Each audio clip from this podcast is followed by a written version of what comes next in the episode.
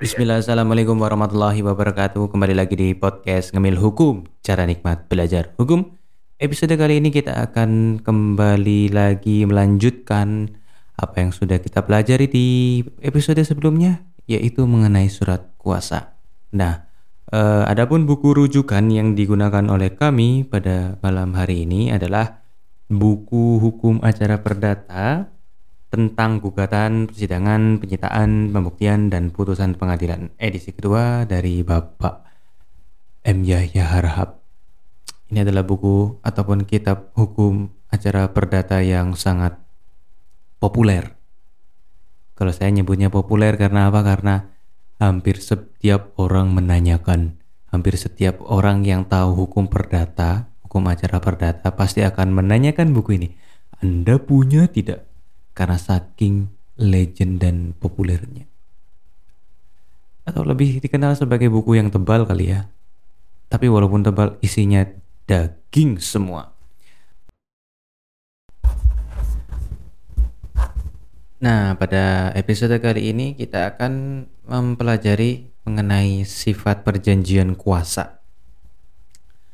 Kalau melihat dari subjudul ini, sifat perjanjian kuasa. Jadi, kuasa itu ternyata ada semacam unsur perjanjiannya, atau bisa dibilang uh, ada kesepakatan yang disepakati oleh penerima kuasa dan pemberi kuasa, dan ternyata sifat perjanjian kuasa tersebut dibagi menjadi tiga. Iya, ada tiga yang pertama adalah penerima kuasa langsung berkapasitas sebagai wakil pemberi kuasa. Yang kedua adalah pemberian kuasa bersifat konsensual. Yang ketiga berkarakter garansi kontrak.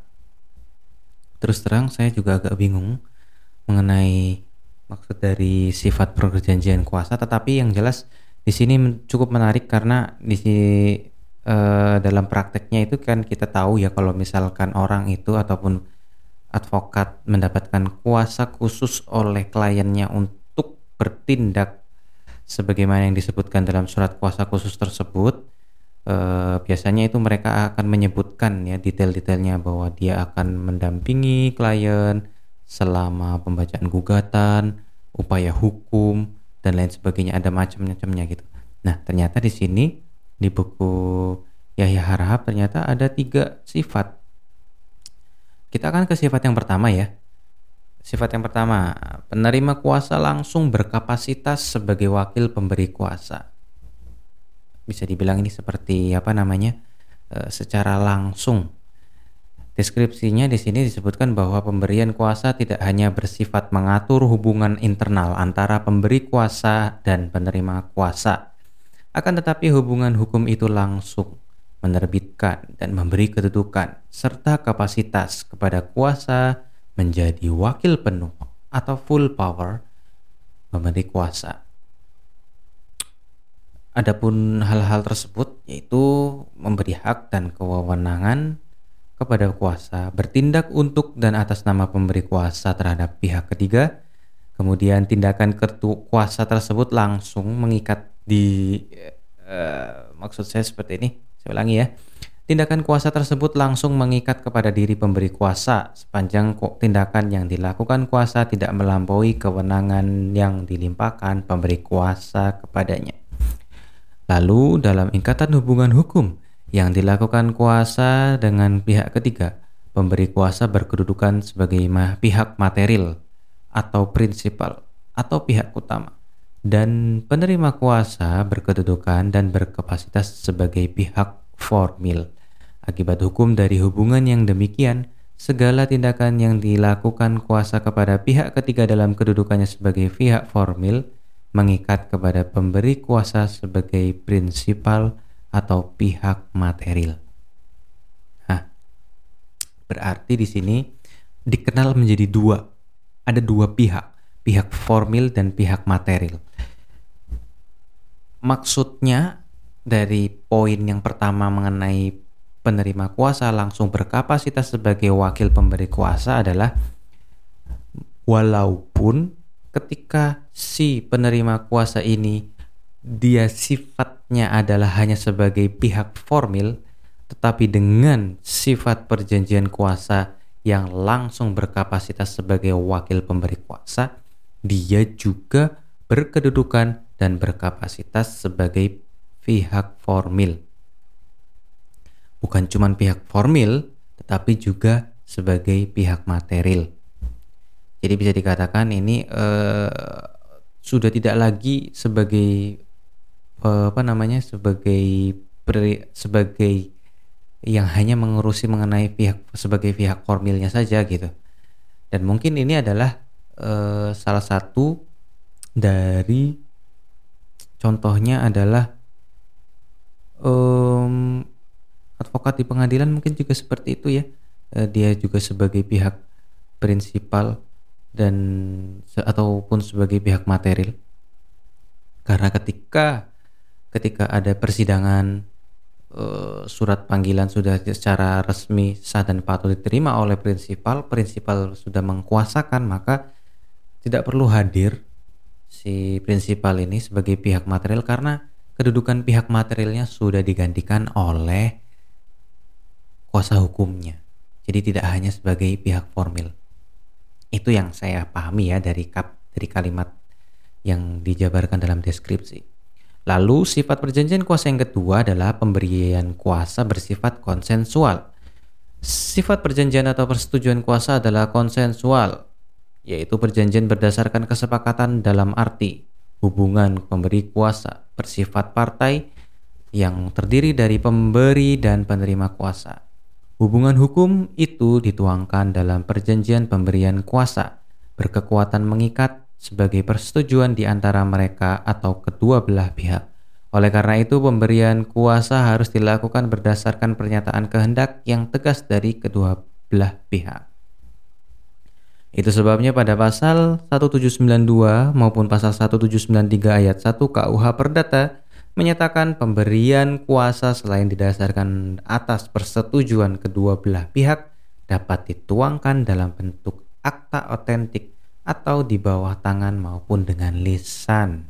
Namun demikian tanpa mengurangi penjelasan di atas berdasarkan pasal 1793 ayat 2 KUH Perdata penerimaan kuasa dapat terjadi secara diam-diam dan hal itu dapat disimpulkan dari pelaksanaan kuasa itu oleh pemberi kuasa akan tetapi cara diam-diam ini tidak dapat diterapkan dalam pemberian kuasa khusus. Kuasa khusus harus disepakati secara tegas dan harus dituangkan dalam bentuk akta atau surat kuasa khusus. Ah, berarti ini yang sifat perjanjian kuasa yang kedua ini, pemberian kuasa bersifat konsensual. Di sini dijabarkan dengan dasar hukum atau dengan cantolan yang hukumnya itu pasal 1792 maupun pasal 1793 ayat 1 KUH Perdata bahwa pemberian kuasa itu memang harus berdasarkan persetujuan kedua belah pihak dan persetujuan itu harus dituangkan dalam bentuk boleh akta otentik atau di bawah tangan maupun dengan lisan. Dan ternyata ada pengecualiannya bahwa penerimaan kuasa dapat terjadi secara diam-diam.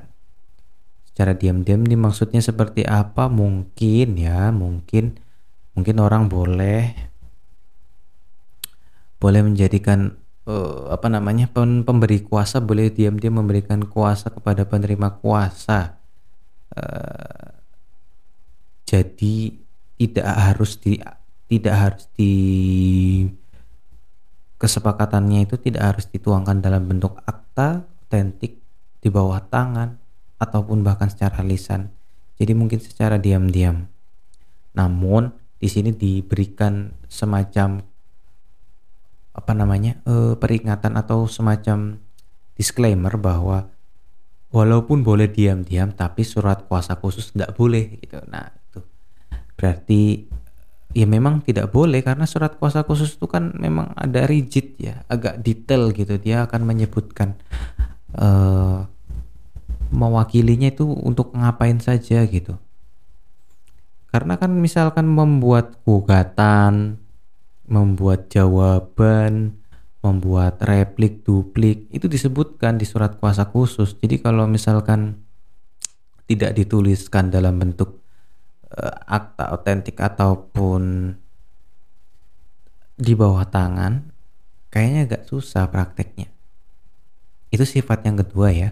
Sekarang sifat yang ketiga yaitu berkarakter garansi kontrak ini agak-agak saya sebenarnya agak-agak kurang begitu paham ya karena ini memang saya baru baca. Tapi ternyata memang ini inilah fungsinya dari belajar eh, bahwa surat kuasa itu memang ada sifat perjanjian kuasa. Jadi ini uh, ilmu baru buat teman-teman yang mendengarkan. Mudah-mudahan saya juga mendapatkan ilmu juga. Ya kita sama-sama lah mengambil manfaat. Lanjut. Berkarakter garansi kontrak Ukuran untuk menentukan kekuatan mengikat tindakan kuasa kepada prinsipal atau pemberi kuasa hanya terbatas. Sepanjang kewenangan atau mandat yang diberikan oleh pemberi kuasa, apabila kuasa bertindak melampaui batas mandat, tanggung jawab pemberi kuasa hanya sepanjang tindakan yang sesuai dengan mandat yang diberikan, sedangkan lampauan itu menjadi tanggung jawab kuasa sesuai dengan asas garansi kontrak yang digariskan pasal 1806 KUH Perdata.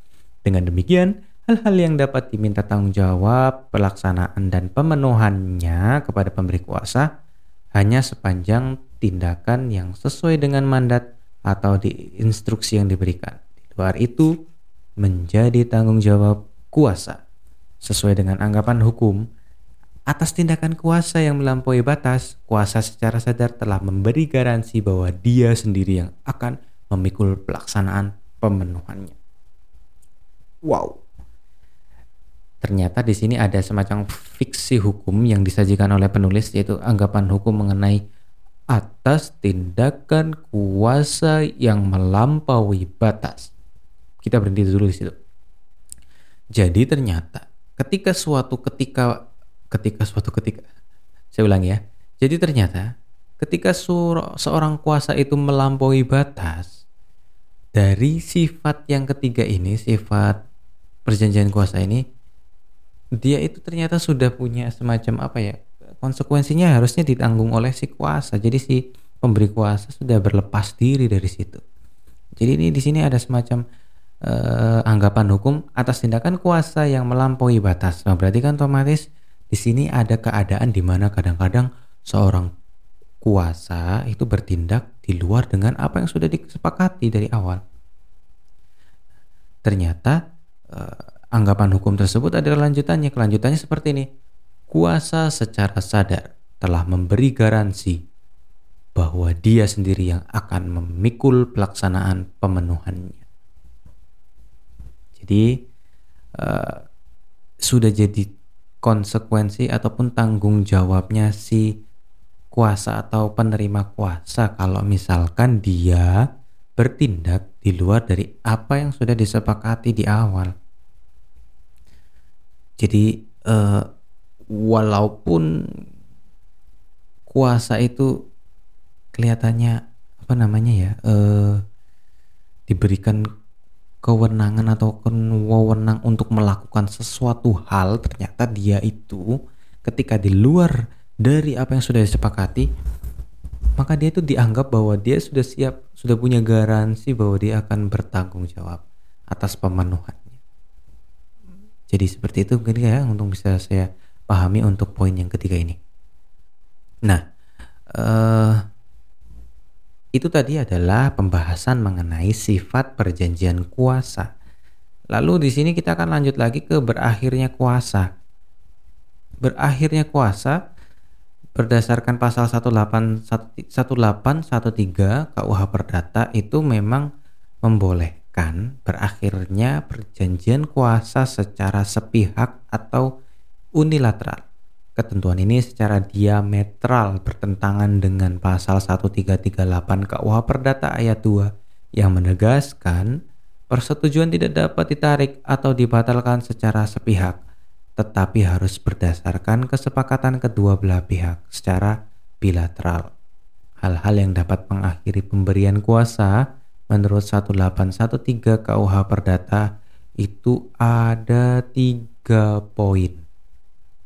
Sebelum kita ke ketiga poin tersebut, uh, saya ingin saya ingin memberi semacam uh, semacam apa ya opini pribadi saya ya. Berarti memang benar di sini uh,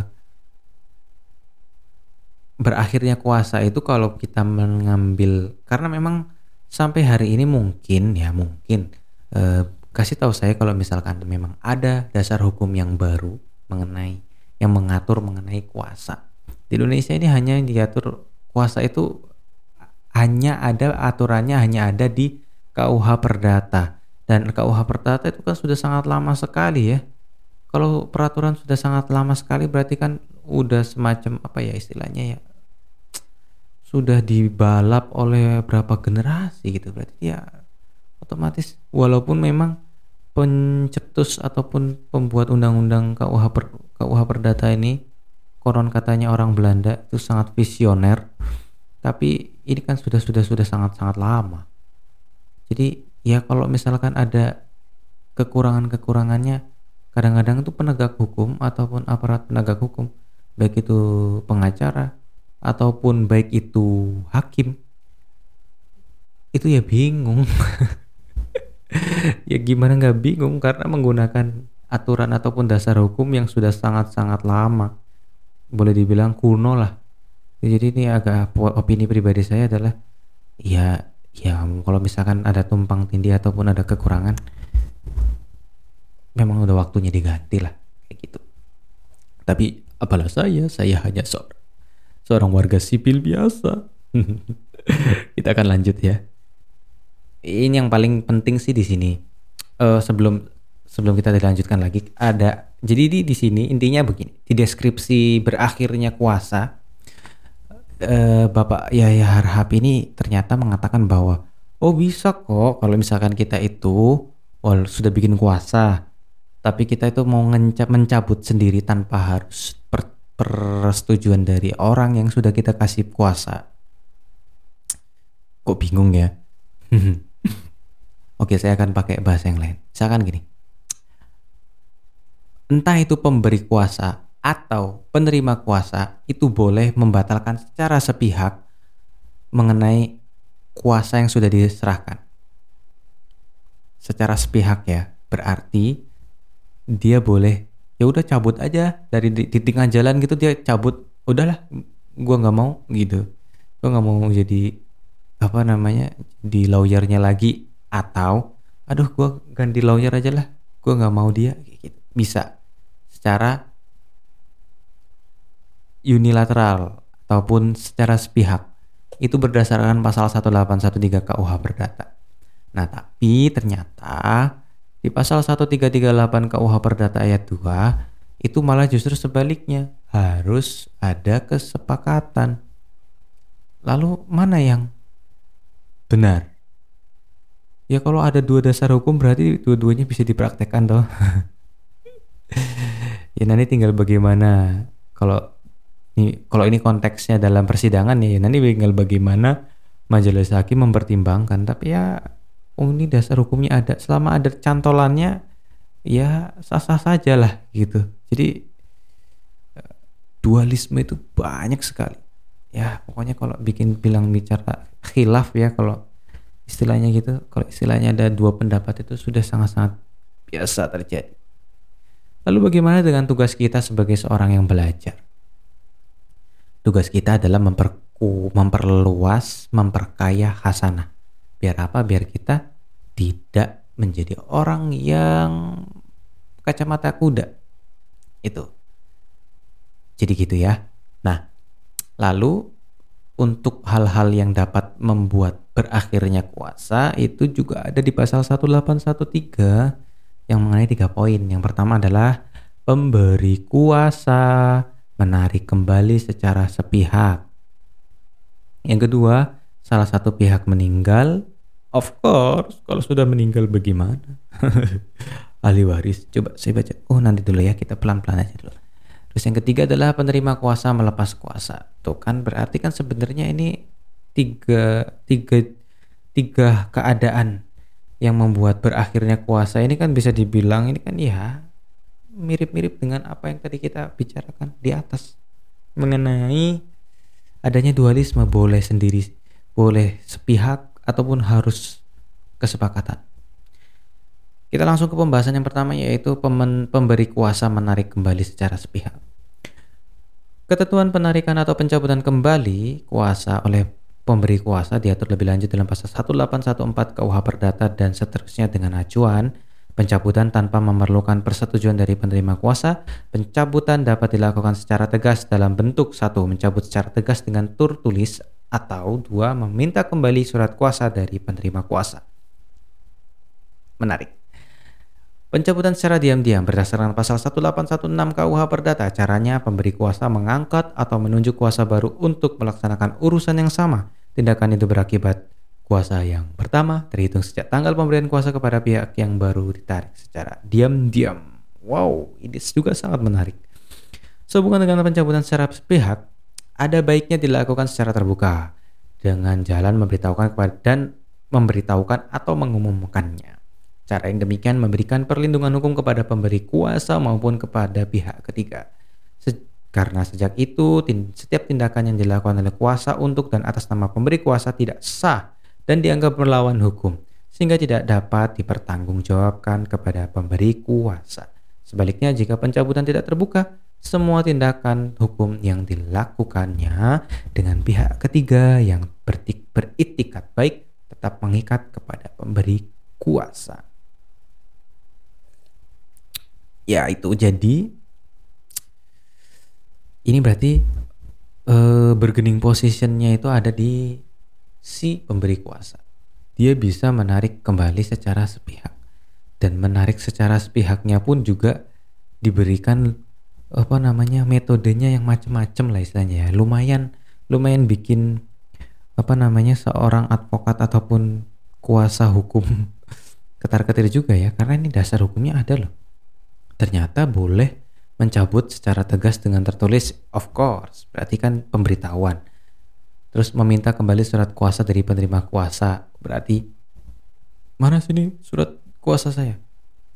Kasih kembali ke saya. Terus disobek seret seret seret berarti mulai hari ini kamu bukan kuasa hukum saya. Wih. Lalu yang ketiga yang lalu yang selanjutnya adalah pencabutan tanpa memerlukan persetujuan dari penerima kuasa. Lah ini kayak ghosting Nah ini lebih ghosting lagi yang ketiga pencabutan secara diam-diam dengan menunjuk kuasa baru untuk hal yang sama. Wow. Ya mungkin e, beberapa advokat pernah mengalami yang sama ya. Tapi yang jelas ini cukup menarik. Lalu hal yang kedua, berakhirnya kuasa yang kedua adalah salah satu pihak meninggal. Yang Pak yang berdasarkan pasal 1813 KUH Perdata menegaskan, dengan meninggalnya salah satu pihak, dengan sendirinya pemberian kuasa berakhir demi hukum. Hubungan hukum perjanjian kuasa tidak berlanjut kepada ahli waris. Jika hubungan itu hendak diteruskan oleh ahli waris, harus dibuatkan surat kuasa baru. Paling tidak ada penegasan tertulis dari ahli waris yang berisi pernyataan melanjutkan persetujuan pemberian kuasa dimaksud. Ini ilmu baru nih. Biasanya kan kalau misalkan ada orang meninggal dunia, orang itu meninggal dunia lalu dia punya ahli waris, maka segala sesuatunya secara otomatis turun ke ahli waris. Tetapi ada salah satunya yang tidak langsung otomatis turun ke ahli waris adalah kuasa. Dan kalau misalkan masih mau meng-hire ataupun menggunakan jasa dari kuasa ya bokapnya atau nyokapnya atau orang tuanya yang sudah meninggal, harus ada surat kuasa khusus yang baru atau surat kuasa yang baru. Paling tidak ada penegasan penulisan tertulis dari ahli waris yang berisi pernyataan melanjutkan pemberian kuasa yang dimaksud. Itu ilmu yang baru loh. Nggak baru sih, cuman karena saya baru baca. Lalu yang kedua, eh ketiga adalah penerima kuasa melepas kuasa. Pasal 1817 KUH Perdata. Memberi hak secara sepihak kepada kuasa untuk melepaskan upziging kuasa yang diterimanya dengan syarat harus memberitahu kehendak pelepasan itu kepada pemberi kuasa. Pelepasan tidak boleh dilakukan pada saat yang tidak layak. Ukuran tentang ini didasarkan pada perkiraan objektif. Apakah pelepasan itu dapat menimbulkan kerugian kepada pemberi kuasa. Hmm, di sini berarti maksudnya adalah penerima kuasa itu juga boleh loh, eh, apa namanya istilahnya eh, cabut gitu ataupun quit resign di tengah-tengah jalan gitu. Ya yang jelas dengan kondisi dia tentu harus kasih tahu ke pemberi kuasa dan tidak boleh dilakukan pada saat yang tidak layak ini berarti masalah kode etiknya ya kalau di advokat pasti dia ada ada ada semacam kode etiknya dan di sini juga ada perkiraan objektif bahwa pelepasan ataupun cabutnya si penerima kuasa ini kira-kira ada dampak kerugiannya nggak? Nah ini ini, sebenarnya agak-agak saya pernah menemukan ini ya di dalam praktek ya bahwa suatu ketika eh, perkara ini mengenai tanah. Nah prinsipal penggugat ini dia itu memiliki kuasa. Lalu kuasa itu hadir sampai dengan mediasi setelah mediasi, kuasanya itu menghilang. Lalu di persidangan perin, per, penggugat prinsipal ditanya, kuasanya ke mana pak? Wah, dia menghilang, dia ghosting. Pokoknya dia menghilang aja. Dihubungin alasannya A, B, C, D, A, B, C, D. Nah, itu jadi sebuah pertanyaan dari dari rekan-rekan bahwa loh kalau kayak gitu gimana ya? Itu termasuknya kuasanya sudah berakhir apa belum gitu lalu ada satu masukan bahwa majelis hakimnya bilang dia bilang e, udah bikin cap pencabutan kuasa saja gitu daripada nanti bikin bikin apa namanya? Bikin bingung ya. Dan sampai akhirnya putusan. Kuasa hukumnya kuasa hukum penggugat tidak pernah datang lagi. Nah ini kan mungkin di sinilah uh, harus harus apa nama namanya istilahnya ya kita kan nggak tahu ya mungkin ada masalah nggak cocok nggak cocok mengenai pembayaran atau memang kendala atau memang memang ghosting saja gitu. Tapi yang jelas di sini e, kalau bedanya ya kalau yang ingin mencabut kuasa itu adalah pemberi kuasa dia lebih lebih fleksibel karena bergeningnya lebih tinggi dari si penerima kuasa. Itu. Jadi itu tadi adalah berakhirnya kuasa. Berdasarkan pasal 181 KUH Perdata, 1338 KUH Perdata ayat 2, kemudian 1814 KUH Perdata, 1813 KUH Perdata, 1817 KUH Perdata. Oke, seperti itu. Episode kali ini di podcast Ngemil Hukum, cara nikmat belajar hukum. Kita akan belajar lagi untuk materi-materi selanjutnya. Kita untuk untuk saat ini masih fokus di hukum acara perdata terlebih dahulu. Tapi nanti kalau saya kepingin acara pidana atau hukum dagang atau hukum adat atau hukum Islam atau hukum apa pun itu ya tergantung mood kayak gitu ya. Baiklah kalau gitu kurang lebihnya mohon maaf. Semoga yang sedikit ini bermanfaat. Wassalamualaikum warahmatullahi wabarakatuh